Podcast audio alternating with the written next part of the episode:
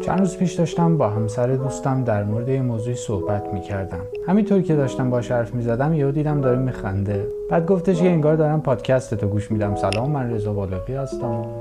همسر دوستم علاقه خیلی زیادی به کتاب و پادکست و اینجور چیزا داره. بعد بهش گفتم چرا خودت یه پادکست شروع نمی کنی راستش فکر می‌کنم اگه اینا سبک زندگیشون یه خورده ببرن سمت دیجیتال خیلی براشون متفاوت میشه چون زمان زیادی براشون آزاد میشه و می‌تونن از این زمانی که براشون باز شده برای علایق مشترک مشترکشون استفاده بکنن. ولی بهم گفتش که اصلا چیزی ندارم که بگم. اصلا کی میاد به حرف من گوش کنه صدام خوب نیست و خیلی چیزای دیگه.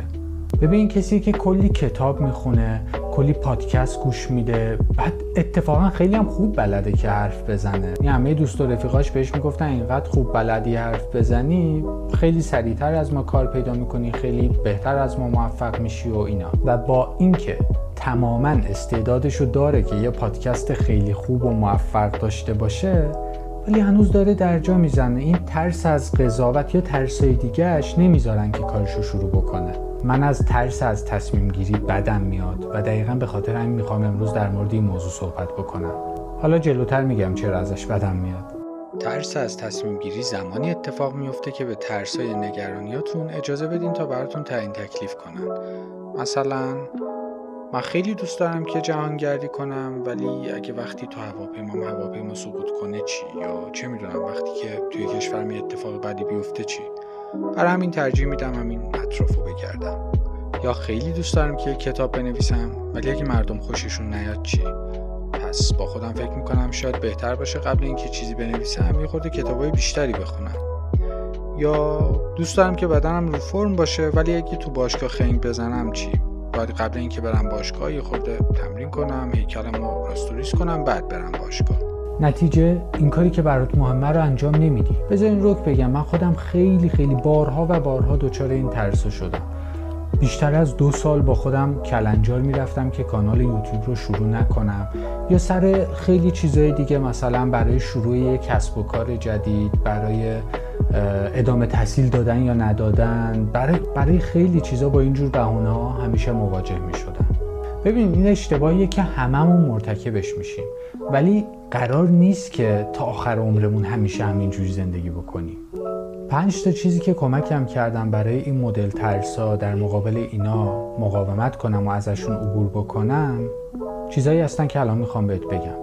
ازت می‌خوام قبل از اینکه می‌خوای یه کاری رو شروع بکنی اینجور ترسا و این فکر رو میان سراغت قبل اینکه هیچ کار دیگه ای بکنی به این پنج تا مورد فکر کنی.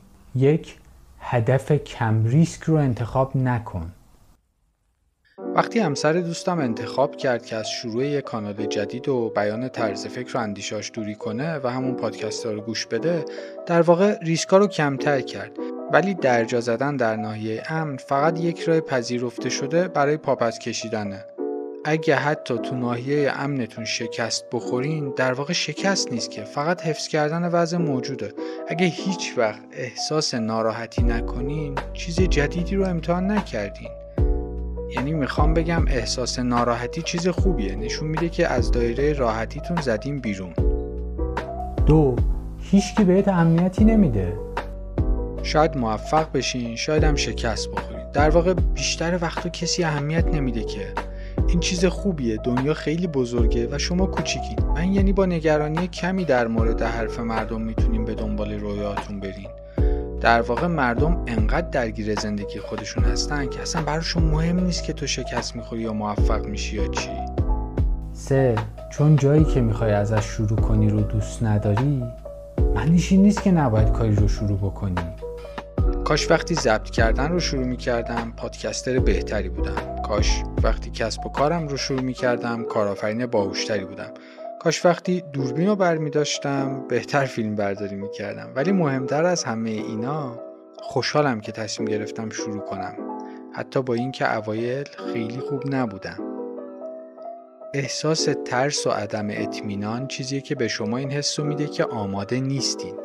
بهتر قبل کنکور مطالب بیشتری یاد بگیرم کلاسای بیشتری برم بهتر قبل از ضبط کردن بیشتر تمرین کنم بهتر قبل از شروع کردن کسب و کار این مدرک ها رو بگیرم و خیلی چیزای دیگه. سوال سختی وجود داره که مجبورت می‌کنه طرف دیگه قضیه رو هم در نظر بگیری. تا کی می‌تونی کاری که واقعا عاشقش هستی رو فقط برای اینکه این زندگی معمولی تو ادامه بدی به تعویق بندازی؟ چهار دست از ساختن چیزای واهی بردار. یه خورده ایمان داشته باش. کی میگه شما شکست می‌خورین؟ که یکی دیگه نتونسته موفق بشه دلیل نمیشه که شما هم موفق نشین. شاید مردم از مغازه دوستتون خوششون نیاد. این که دلیل نمیشه از مغازه شما هم خوششون نیاد. شاید قبلا تلاش کردین که وزنتون رو کم کنین و نتونستین. ولی این باعث نمیشه که الان هم نتونین که. شما طلسم نشدین که شکست بخورین. در واقع شاید اصلا سرنوشتتون اینه که موفق بشین. این فکر رو از سرتون بندازین بیرون که شکستتون قطعیه. واقعا اینطور نیست. قبل از اینکه مورد آخر رو بگم ازت می‌خوام که کانال رو subscribe کنی. همین دکمه قرمز سمت راست رو بزن و کانال رو subscribe بکن. قراره در مورد چیزهای بیشتری با هم صحبت کنیم. خب مورد آخر. تنها شکست واقعی اینه که هیچ کاری نکنی. همه ما با احساس ترس، شک و آسیب پذیری و اینا سر کار داریم. هممون انسانیم دیگه احساس داریم. و متاسفانه بیشترمون اجازه میدیم این احساس ها روی کارامون تاثیر بذارن روی تصمیمامون روی کاری که می‌خوایم بکنیم. برای همین معمولا چیزی که شما رو از خیلی دیگه متمایز می‌کنه فقط یه تصمیم ساده انجام دادن یه کاره. لازم نیست تو کاری که انجام میدین عالی باشین نابغه باشین. فقط کافیه کارتون رو شروع کنین.